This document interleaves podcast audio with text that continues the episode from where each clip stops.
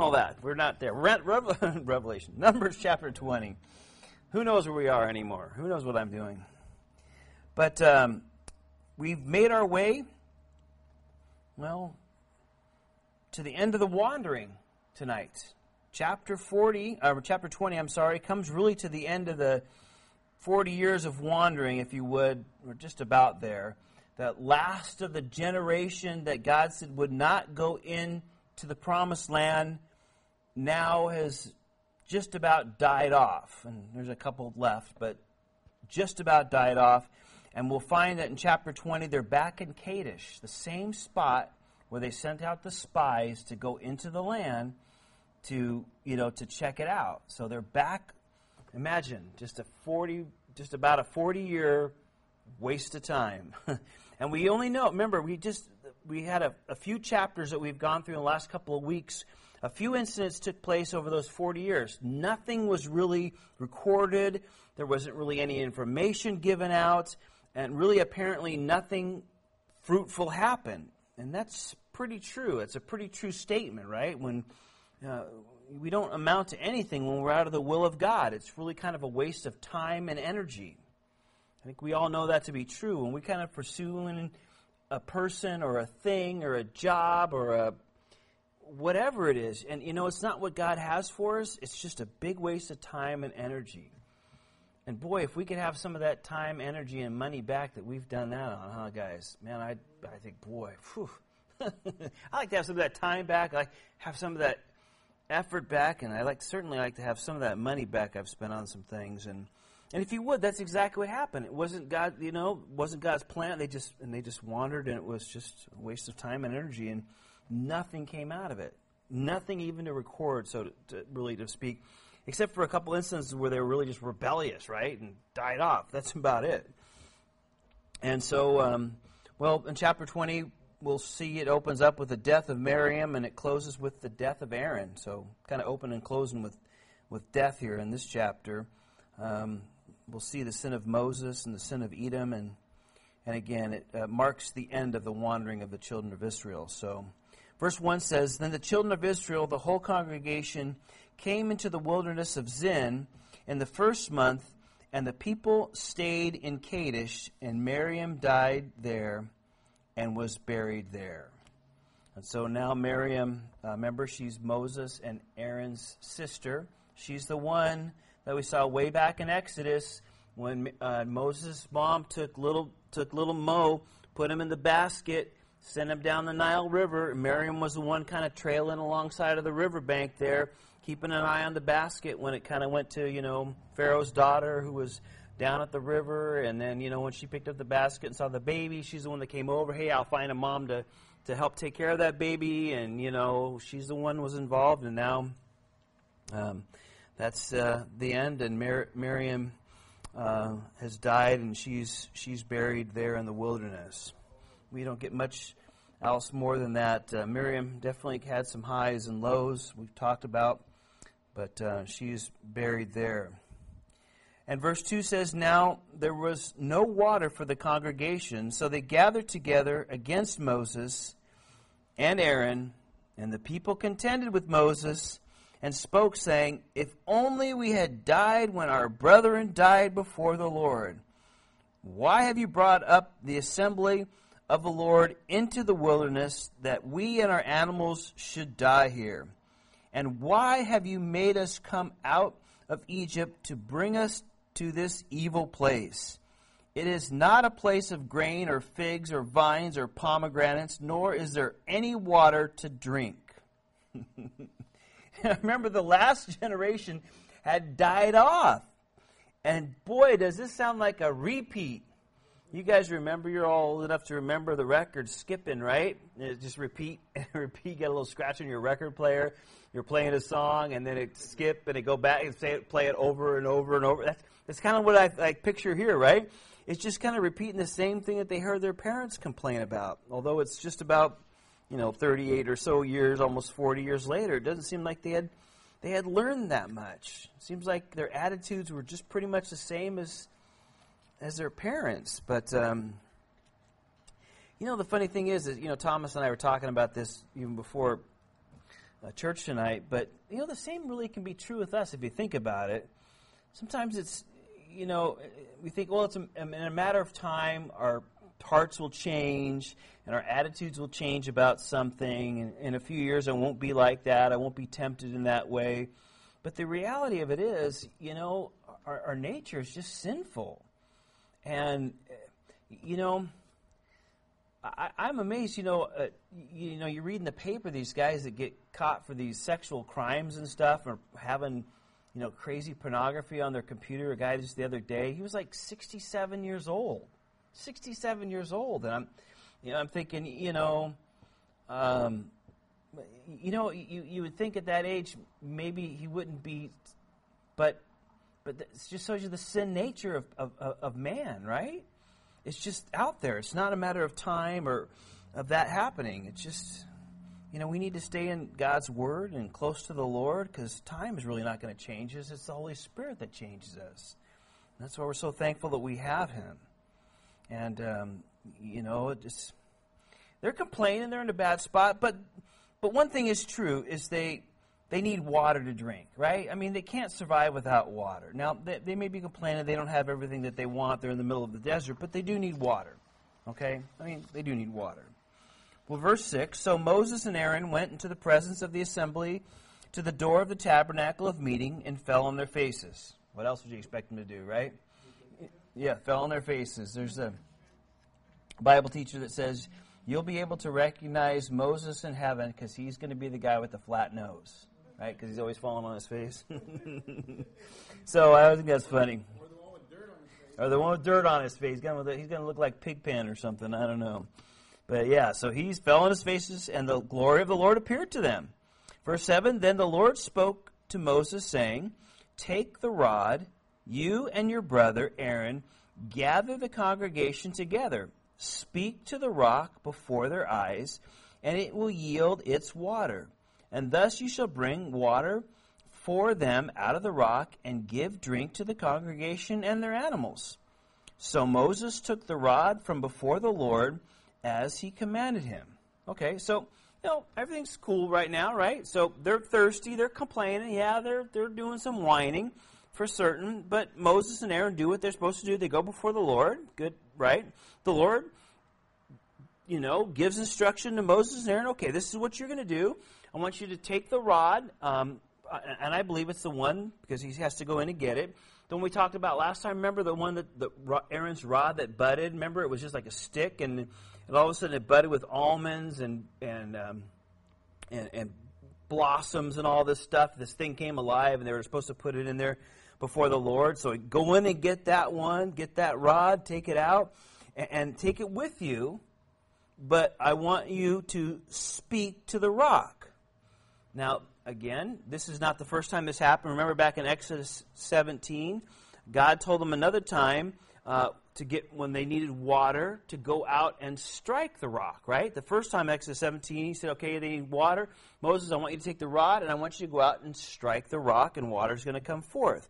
But now the Lord tells Moses to do something different. Take the rod, but this time I want you to speak to the rock, okay? Pretty clear. Sounds pretty easy. Sounds pretty clear, right? Verse 10, and Moses and Aaron gathered the assembly together before the rock, and he said to them, hear now, you rebels, must we bring water for you out of this rock? Now, hold on a second, Moses. Why are you getting, cool your jets here, they say, right? What are you getting so bent out of shape about? Why are you calling them rebels? Now, and who's going to bring water out of the rock? Sorry, Moses, you're going to bring water out of the rock? Must we bring? We? You got something to do with this, Moses? Somehow you can make water come out of rock, Moses, on your own? Now, granted, Moses had to deal with these people for over 40 years, right? I mean, it was a tough crowd. He wanted to die a couple times. Lord, kill me. I don't want to deal with them anymore, you know. They were a handful. So listen, I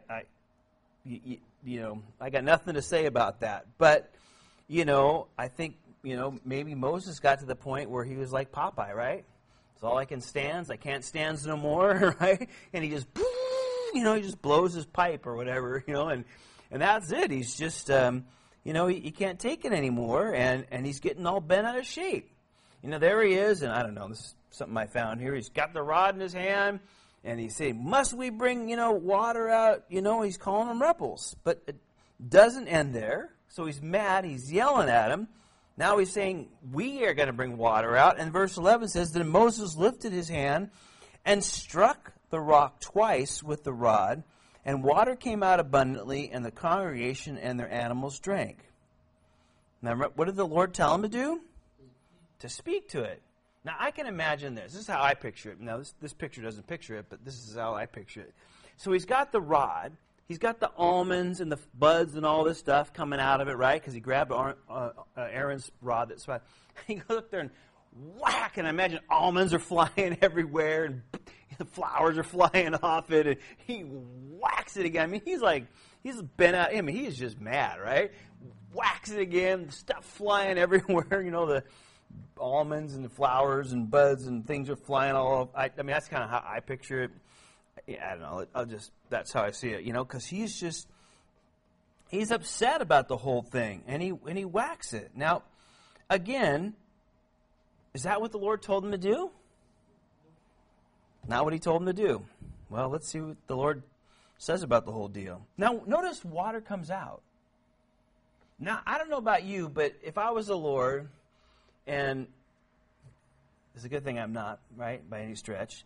But I don't know, like, Moses, you know, you did it all wrong. I don't like how you did this and maybe this and that, and I'm not going to let the water come out.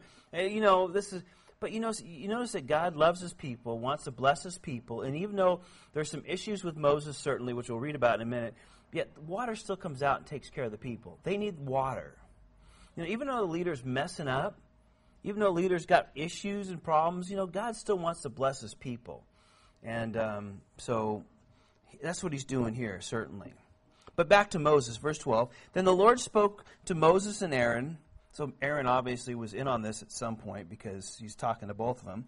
Because you did not believe me to hallow me in the eyes of the children of Israel, therefore you shall not bring this assembly into the land which I have given them. This is the water of Meribah, because the children of Israel contended with the Lord, and he was hallowed among them. And that just means contention. That's what Meribah means. There was just, you know, big contention there. So wait, because of how what Moses did, and by the way, we'll repeat this again in Deuteronomy, so we'll get a little bit more information about this as we read it again, as it's retold again in Deuteronomy. But again, the Lord says, you didn't, you know, honor my word and my spirit and who I am. And because you didn't do that, you're not what you've been wanting to do for the last 40 plus years, come into the land, is not going to happen. I mean, that was a big deal. Now, again, think of the lesson here for a minute. You know, he's one of the greatest men in history, certainly in biblical history. I mean, God used him in a powerful way. I mean, he led the 3 million out of Egypt. He did all the miracles in Egypt. I mean, he did amazing things. He spoke with the Lord in a way that nobody had spoke with the Lord. He received the law, you know, that in a way, and received all these things in a way that nobody had ever communicated or been around the Lord before. He was known as the meekest guy on the planet. He had a great strength. And what is he getting in trouble for? Now, his greatest sin wasn't that he murdered a man. Remember, Moses was a murderer. He killed the Egyptian. Remember way back in Exodus? He saw, you know, this Egyptian taskmaster beating up on one of his brethren, the Hebrew, and he didn't like it, and he took out the Egyptian. I mean, he was a murderer. He didn't get, you know, God didn't call him on the carpet for that, like he's doing this. And remember, he didn't circumcise his own son. Remember that whole deal when they were going back to Egypt to help out? There was that whole deal. I mean, that he didn't get knocked out of the race for that. And even marrying the whole Ethiopian thing wasn't a deal. And you know, but in this case, he didn't represent the Lord and do what the Lord called him to do, and he misrepresented the Lord and didn't follow. That was what it was. That's what kept him from going into the land. Now, people were thirsty and they're complaining and whining and wanting water. But Moses doesn't pass along the message from the Lord. See, he's frustrated. He's got issues. He's dealt with them, and he's doing all that. But see, that wasn't the Lord's heart. That was Moses's. You know, he yells at them. He's mad at them, but the Lord wasn't mad at him, and the Lord wasn't angry with them. See, Moses gave them the impression that the Lord was mad at him when he wasn't. And the Lord says, listen, I don't want to be misrepresented. You're my representative, Moses. I can't be misrepresented. My name's got to be hallowed. Who I am has got to be represented to the people. If you misrepresent me, people are going to get the wrong idea about me. And that can't be. And again, I have great sympathy for Moses after spending all those years with those people. But, you know, he lost it and didn't represent God and didn't do what God called him to do. And so the Lord says, you just can't go into the land. I mean, after all the other things he did, I think would have been like a big, like, no way can he, you know, be involved in all this stuff. And that wasn't it. It was misrepresenting the Lord. Now, another reason people theorized that was an issue was this verse in 1 Corinthians chapter 10, verse 2 through 4 tells us, and it says, they were all baptized into Moses, into the cloud and in the sea, and they all ate the same spiritual food, and they all drank the same spiritual drink, for they drank from the spiritual rock that accompanied them, and that rock was Christ. And some, you know, Bible teachers and expositors, I think, have a very good point. That rock was, what Paul's saying here, was Christ. And because he knew which rock to go to. So it seemed like there was some identifiable rock. And I don't know how that all works out. It doesn't really tell us. We get little snapshots of it. But the bottom line is we know the picture from this side of the cross, obviously. The picture was Jesus was struck once for our sins and died. And he doesn't have to be struck again because he paid for our sins. And now we just speak to him. We come to him. We confess our sins. We receive the gift of salvation by faith. We speak that, and he gives us that free gift. We can come to him unless we just speak to him. It's no more about him having to be punished again for our sins or beaten. And maybe part of the thing was the imagery that the Lord was putting through all that. Moses, you know, misrepresented or broke what God was doing through that whole picture of Christ as well. And that very well could be part of the issue as well. But again, God was serious. Remember we talked about those people bagging on Moses and say, who are you to lead us? And God doesn't speak to you anymore, and he speaks to me. And remember, God defended Moses. But Moses, on the other hand, hey, you've got great responsibility, and I've given you great things to do, but with that becomes you have to represent me. And I take that very seriously because you're my representative. People look at how you do and what you say and how you live and how you act and what I put into your heart, and that's how they get a picture of me. You know, the old saying is true. You might be the only Bible people ever read. Do they have a good edition when they see you? When they see me, I mean, what do they have? And so... something good to think about, obviously, there. And so we'll talk about this again when we get into Deuteronomy, because Moses will talk about it again. Well, now we're kind of moving on here from this incident. Verse 14, now Moses sent messengers from Kadesh to the king of Edom. Thus says your brother Israel, you know all the hardship that has befallen us, how our fathers went down to Egypt, and we dwelt in Egypt for a long time, and all the Egyptians afflicted us and our fathers, and we cried out to the Lord, and he heard our voice and sent the angel and brought us up out of Egypt. And now here we are in Kadesh, a city on the edge of your border. Please let us pass through your country. We will not pass through the fields or vineyards, nor will we drink water from wells. We will go along the king's highway. We will not turn aside to the right hand or to the left until we have passed through your territory. So Moses sends this, you know, diplomatic, wonderful note, reminds them, hey, we're related, because remember, Jacob or Israel had a twin brother, and his twin brother was Esau. And so Esau they were a family. They could go back and they had a common family. And so, you know, he reminds them, hey, we're family, we're related. Hey, we just want to go on the trader's highway 1, you know, we'd say today. I just want to go up highway 1. You know, I know it's through your area, going through your area, but we just want to go on highway 1. That's it. And, you know, we're going to go through. We're not going to go into your fields. We're not going to take anything. Just want, you know, just let you know, we're family. Let us just pass through. We're heading to, you know, the promised land. You know the promises because, you know, we had the same, you know, dad and Isaac and grandfather and Abraham. You know the promises. And so he's asking them. Well, verse 18, then Edom said to him, you shall not pass through my land, lest I come out against you with the sword. So the children of Israel said to him, well, we will go by the highway, and if I or my livestock drink any of your water, then I will pay for it. Let me only pass through on foot, nothing more. So listen, we're not going to take anything, and if we have to get something to drink, we'll even pay for it, right? We're not going to affect you in any way. And he said, you shall not pass through. So Edom came out against them with many men and with a strong hand. Thus Edom refused to give Israel passage through his territory, so Israel turned away from him. Now, I'll be showing you some maps as we kind of go through this, because most of this, what we're going to be reading here, finishing up tonight, will just be easier seen on maps. But so here they are in Kadesh right here, and this is the promised land up here. And then what they did is they got to here, to Kadesh Barnea, and they were going to go through here and go through Edom's land here. You can see this is Edom's, kind of through this King's Highway, and then go up into the Promised Land, as you see through Jericho. But they said, no, sorry, Charlie, you're not going to go through here. So now what they have to do is basically go all the way back down here, and they're going to have to head all the way back around. They're going to have to make this long detour to avoid all their land. So that's, you know, a big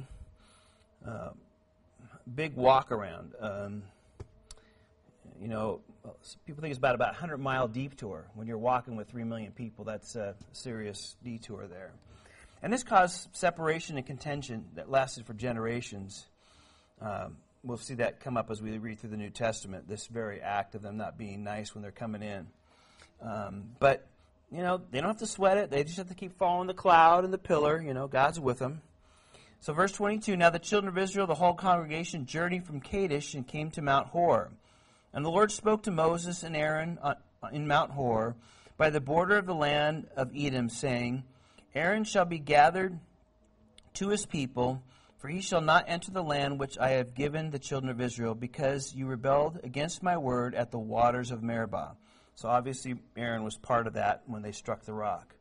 He said, take Aaron and Eleazar his son and bring them up to Mount Hor, and strip Aaron of his garments and put them on his son, and put him on Eleazar his son, for Aaron shall be gathered to his people and die there.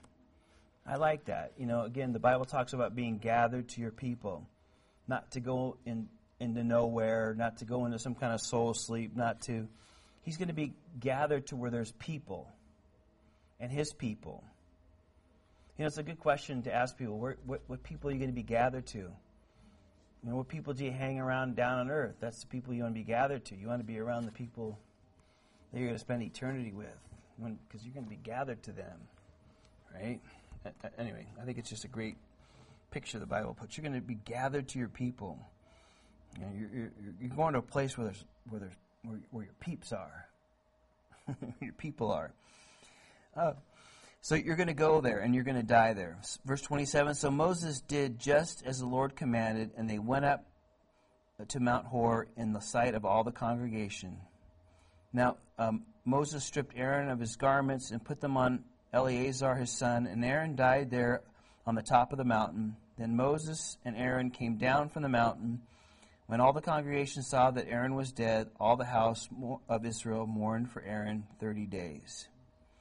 So the 3 left of the congregation with everybody watching. You know, I kind of picture this way. They're kind of down there. You know, they're kind of starting to make that turn to go that long way around. And the Lord said, you know, it's time for Aaron to go. And, you know, 120-some years old. I mean, old-time guy. So, you know, but he's not going to go in. And so I want you to do this. So the 3 guys kind of head up the hill, his son, his oldest son, Moses and his brother Aaron, they're going up there, and everybody's watching, and God want to make sure the priesthood's not ending. Yes, there's a change in priesthood now.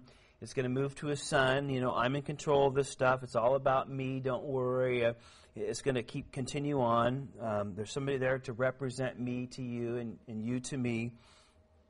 And, I imagine it had to be kind of a tender time for Moses and Aaron as well, talking, last words that they had together. I'm sure, thinking all the times that they had and remembering the miracles and the things that they did when they were in Egypt. And I don't know. And I just thinking Aaron's kind of sitting there, and by the way, Moses, that calf didn't really jump out of the fire, man. I was just, I don't know, maybe that's what he said. I don't know.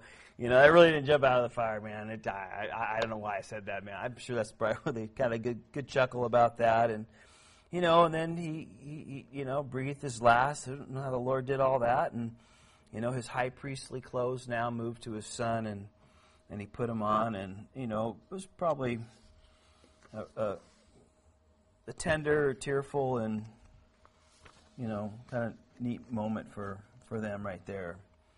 And Aaron dies, goes home to be with his people, goes home to be in heaven. Well, chapter 21. And the king of Arad, the Canaanite, who dwelt in the south, heard that Israel was coming on the road to Atharim. And he fought against Israel and took some of them prisoners. So Israel made a vow to the Lord and said, "If you will indeed deliver this people into my hand, then I will utterly destroy their cities." And the Lord listened to the voice of Israel and delivered up the Canaanites, and they utterly destroyed them and their cities. So the name of the place was Hormah, which pretty much means wiped out or totally destroyed. So here they are. This is a little different map here. So here they are at Kadesh, and they were turning to go back down to go around, remember, because they were going to go around and come up this way. But they were right here, and Moses died around here. Now this is the way to Atharim, and here's the city where these Canaanites were living. Now obviously they figured, oh man, these guys are going to come in this way, and they decided to come down. And as they're heading this way, they probably caught the back half of the group of people as they're walking out, and picked off some of the back of the people, because they went out in order, and there was 3 million of them, and they probably wiped out some of the ones in the back there, and they captured some of them. That's actually what they did. And so we got to go back and get those guys. We can't leave them. And so they said, Lord, we listen. We don't want their stuff. We don't want anything to do with them. We just want everybody back safe and sound, if I can put it that way. And God says, I'll give you this first victory, in this wilderness.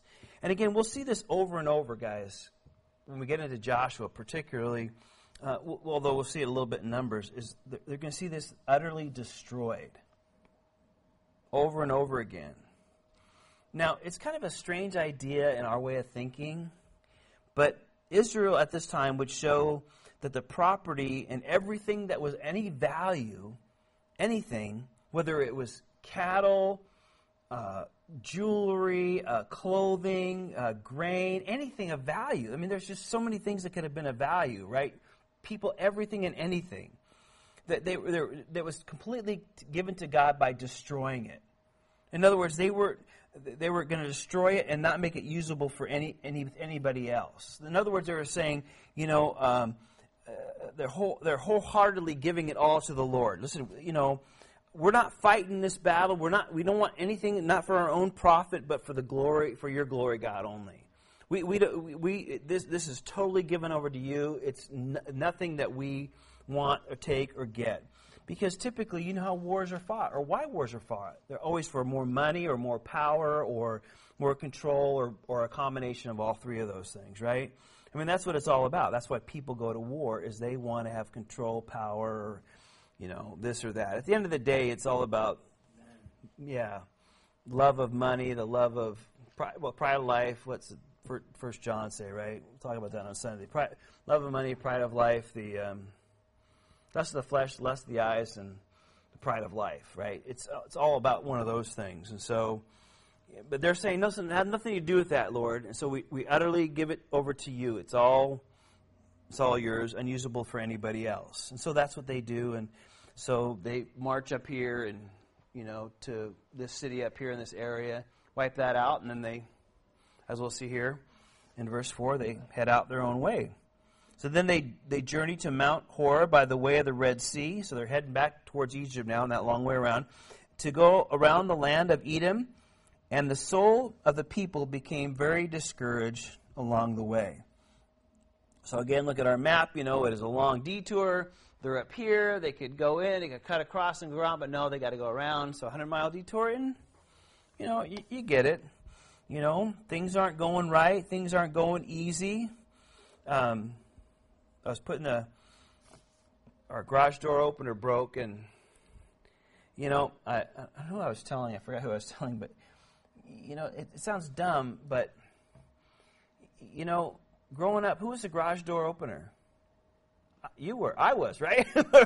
Whoever your mom or dad told you to get out of the car and open it. But, we had a garage door opener for so long that you forget, you pull up, but it wasn't working, it broke. And you pull up from the garage, and everybody's just kind of looking at each other like, well, it's not going to open by itself. And I was thinking, we got too used to all this, easy stuff. I mean, even the garage has to open by itself. But, anyway, the thing was old, and I was kind of dragging my feet to get it fixed because I thought, this is ridiculous. But then there's no lock on it, and there isn't any lock on it once it's not open. Anyway, so I finally put it on, and then, I started thinking, it's just not going to go easy, right? Those things just never go easy.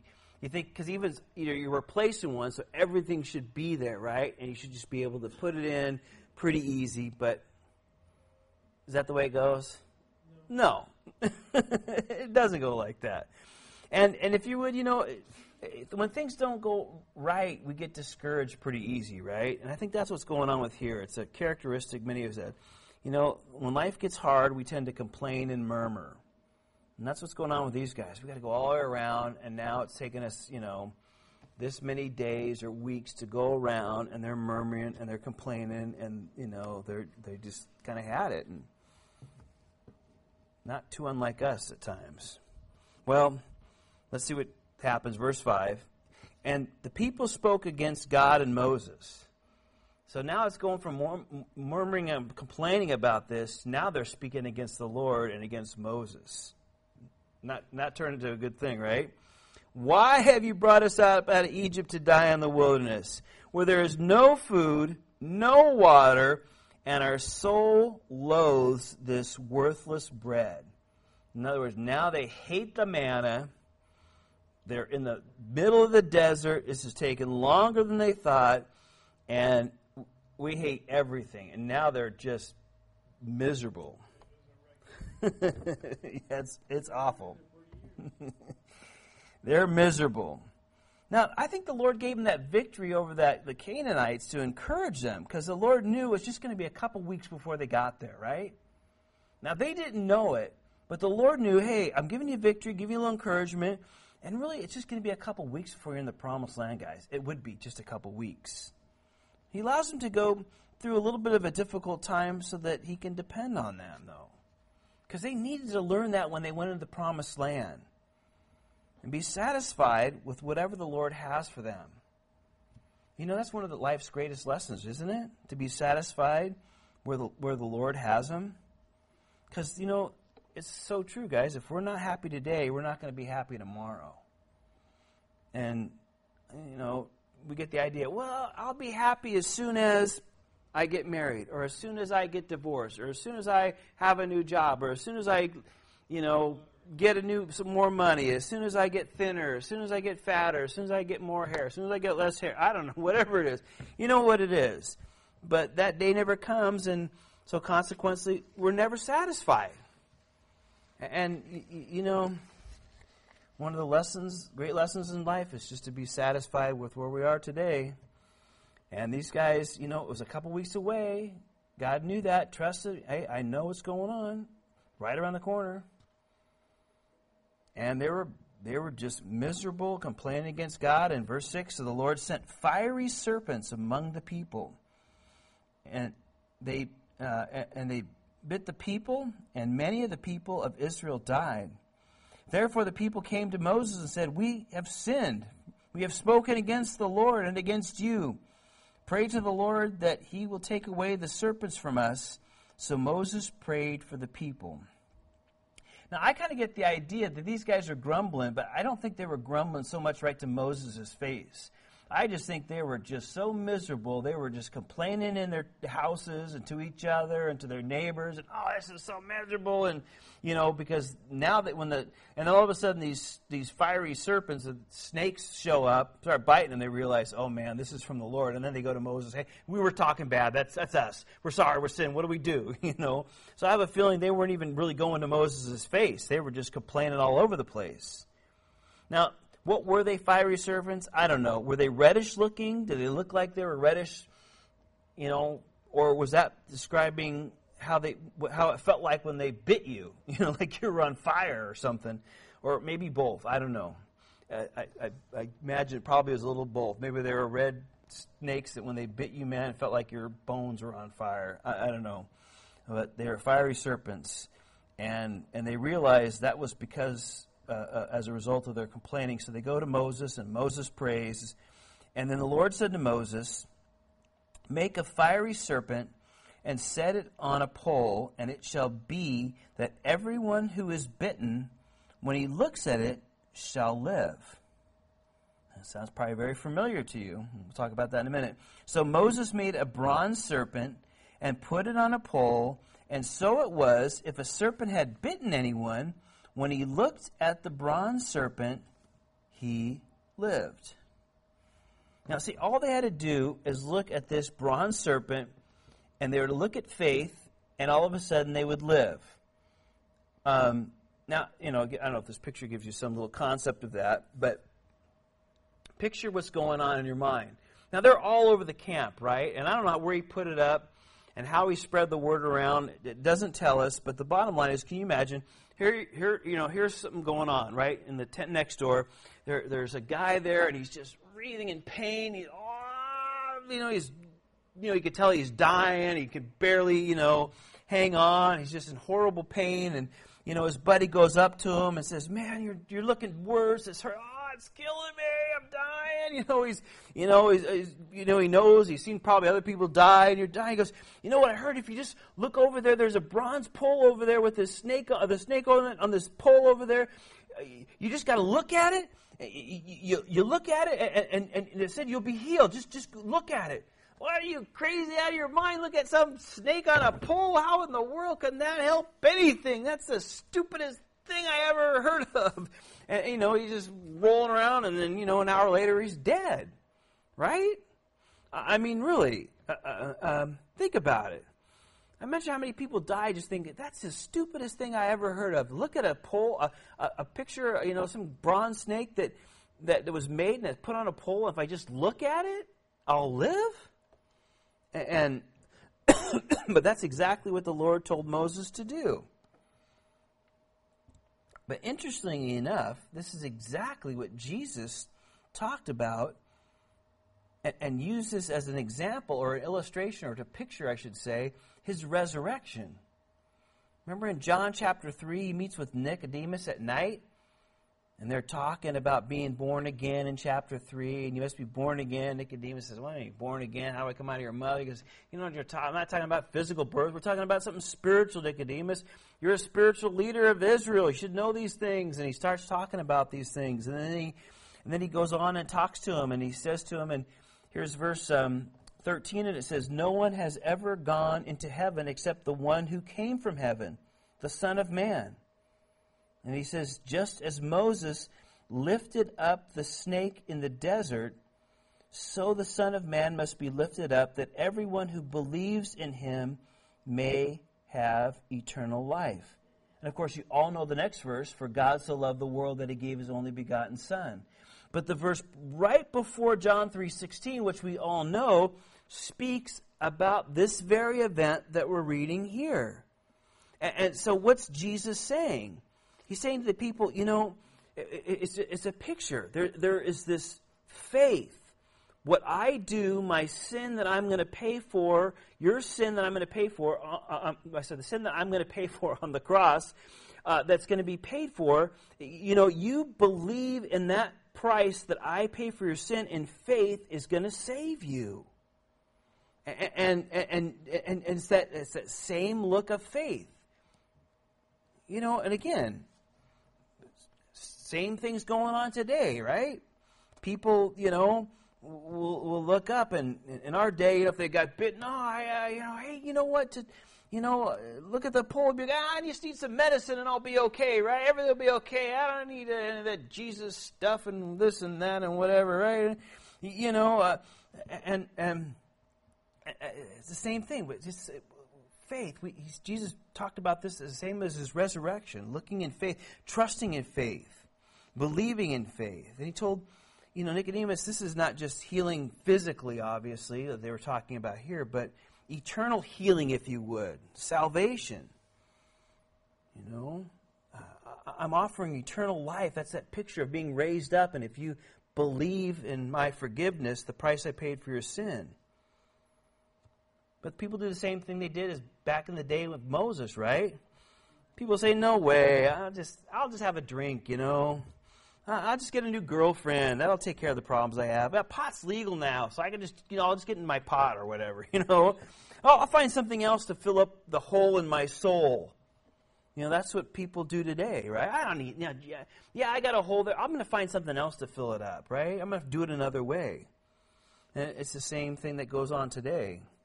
And Jesus used this pole as that, listen, okay, the Lord said, this is the way. You're bit. You're dying. Look, you look in faith. By looking, you're acknowledging that this is okay. Lord, I don't know how this is all working out, but I'm going to trust you. And it's the eyes of faith, right? And you were healed. And of course, in the much greater sense, that picture was speaking of what Jesus is doing on the cross, and that's why he picks up that and expands it to him in John chapter 3. And so that's why this story is so wonderful in here. It tells us about this very thing, being lifted up on a pole. And so here we are in Numbers chapter 21. Well, the last two stories real quick are just a couple of battles they find, but again, some interesting things here. Verse 10, now the children of Israel moved and camped in Oboth, and they journeyed from Oboth and camped in Irjath Abram, in the wilderness east of Moab, towards the sunrise.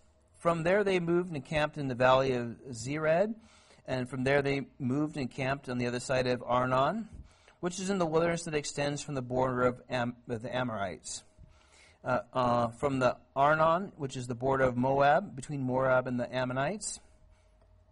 Therefore it is said in the book of the wars of the Lord, Wahab and Susafa, and the brooks of Arnon, and the slope of the brooks that reaches to the dwelling of Ar, and lies the border of Moab. And so, just real quick, we'll look at this briefly here. So, just so you know, they're heading up this side now here, and they're going to have this little clash right here, and those rivers we're talking about, and they're a little hard to see. These are two little brooks down here. So you have the land of Edom. This is the Dead Sea, and here's Jerusalem, by the way. So you have Edom, Moab, and then you have the Ammonites, and you have the Amorites. So they're kind of close, but they're both right here. And then these guys are going to have some clash and some battles here, and we'll talk about that in a second, but you'll see that. But notice just something that you might have read over here. Notice that they're quoting from the book of the wars of the Lord. You won't find it in your Bible. It's just something the Lord didn't choose to keep for us. But at that time, they had recorded some of these battles and some of these things, and we don't know what else, but there's, I think, off the top of my head, 4 or 5 different things that are books that are quoted in the Bible that we don't have record to. Jasher, Annals of the Kings of Israel and Judah, and there might be one more. There's like 4 or 5 of them or something. What's that? I don't know if it actually quotes from the book of Enoch. I know we talk about Enoch, but I don't know if it says from the book of Enoch. Is your book of Enoch? No. Well, anyway, that's another story. So there might be 4 or 5. Maybe it does. And anyway, but this is one of them. And this is the fragment of the quote here. It's a poem from History of the War. And it says in verse 16, they went up from beer. Now, don't misunderstand that. They're not drinking there. It's beer means well. So when you see beer Sheba or beer something, it means a well. That's what that means. So beer means well, which is the well which is near the Lord, said to Moses, gather the people together, and I will give them water. And Israel sang a song, spring up, O well, all of you to it. The well the leaders sank, dug in the nation's nobles by the lawgiver with their staves. From the wilderness they marched to Matanah, and from Matanah to Nahaliel, and from Nahaliel to Bamoth, from Bamoth to, in the valley, which is the country of Moab, to the top of Pisgah, which looks down to the wasteland. And so again, now the children of Israel are singing, so much better than complaining, amen? Better having singing than complaining. So they're singing now and seeing God do this work. Their attitude has changed, certainly. And again, this time when they're looking for water, there was praise rather than complaining. So we see some good changes there. Verse 21, and then Israel sent messengers to Sihon, king of the Amorites, saying, let me pass through your land, and we will not turn aside into fields or vineyards. We will not drink your water from wells. We will go by the king's highway until we have passed through your territory. But Sihon would not allow Israel to pass through his territory. So Sihon gathered all his people together and went out against Israel in the wilderness. And he came to Jaaz and fought against Israel. And Israel defeated him with the edge of the sword and took possession of his land from Arnon to Jabbok, as far as the people of Ammon, for the border of the people of Ammon was fortified. And by the way, Amnon or Amman, by the way, Amman, Jordan today, that's kind of the same way, depending how you pronounce it too. So give you an idea where this is in today's Amman, Jordan, the capital of the nation of Jordan there. It was fortified, so they didn't go past that. Verse 25, so Israel took these cities, and Israel dwelt in all the cities of the Ammonites, in Heshbon and its villages. And Heshbon was a city of Sihon, the king of the Ammonites, which had fought against the former king of Moab, and had taken all his land and from his hand as far as Arnon. That's that little river that runs there, a little creek. Therefore, those who speak in Proverbs, saying, come to Heshbon, let it be built, the city of Sihon be repaired. For fire went out from Heshbon, a flame from the city of Sihon, and it consumed Ar of Moab, the lords of the heights of Arnon. Woe to you, Moab, you have perished, O people of Chemosh. He has given his sons as fugitive and his daughters into captivity to Sihon, the king of the Amorites. But we have shot at them. Heshbon has perished as far as Dibon. He has laid waste as far as Nephthalah, which reaches to Meribah. Thus Israel dwelt in the land of the Amorites. So what does all that mean here? Just really quickly again, the territory of Edom was protected by the Lord, but no such protection was given to the Ammonites. So God allowed them to go in there, and again, Sihon requested the overtures of peace, and went to war against them, and God defeated them. And that was, again, another one of their victories. And he got all their cities. Not only did he get all their cities here, but these guys had gone down into Moab and taken some of their cities. And that's what that whole song was. It was like the number one hit for the Ammonites. They're like, we got some of those cities from Moab, and somebody wrote a song, and everybody was singing that song. Yeah, we went down there, and we taught them a lesson. We kicked them out. We did all this stuff. We took them. So that was like the number one hit. And so, if you would, the Israelites were saying, yeah, you took all their land, but now you got nothing because we took it all, right? It was kind of that, like, we got it all. So basically, they had come down and took some of their land. Now the Israelites, when they fought the Israelites, they had gotten not only what they had taken here, but they had also gotten all of their land as well. And again, the number one hit was now at the bottom of the charts. Got it? God's, again, How were the battles won? God's people were reminded, it's by me.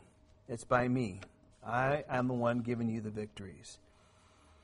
And the last one here, verse 32, and Moses sent out spies to Jazer and took its villages and drove out the Amorites, who dwelt there.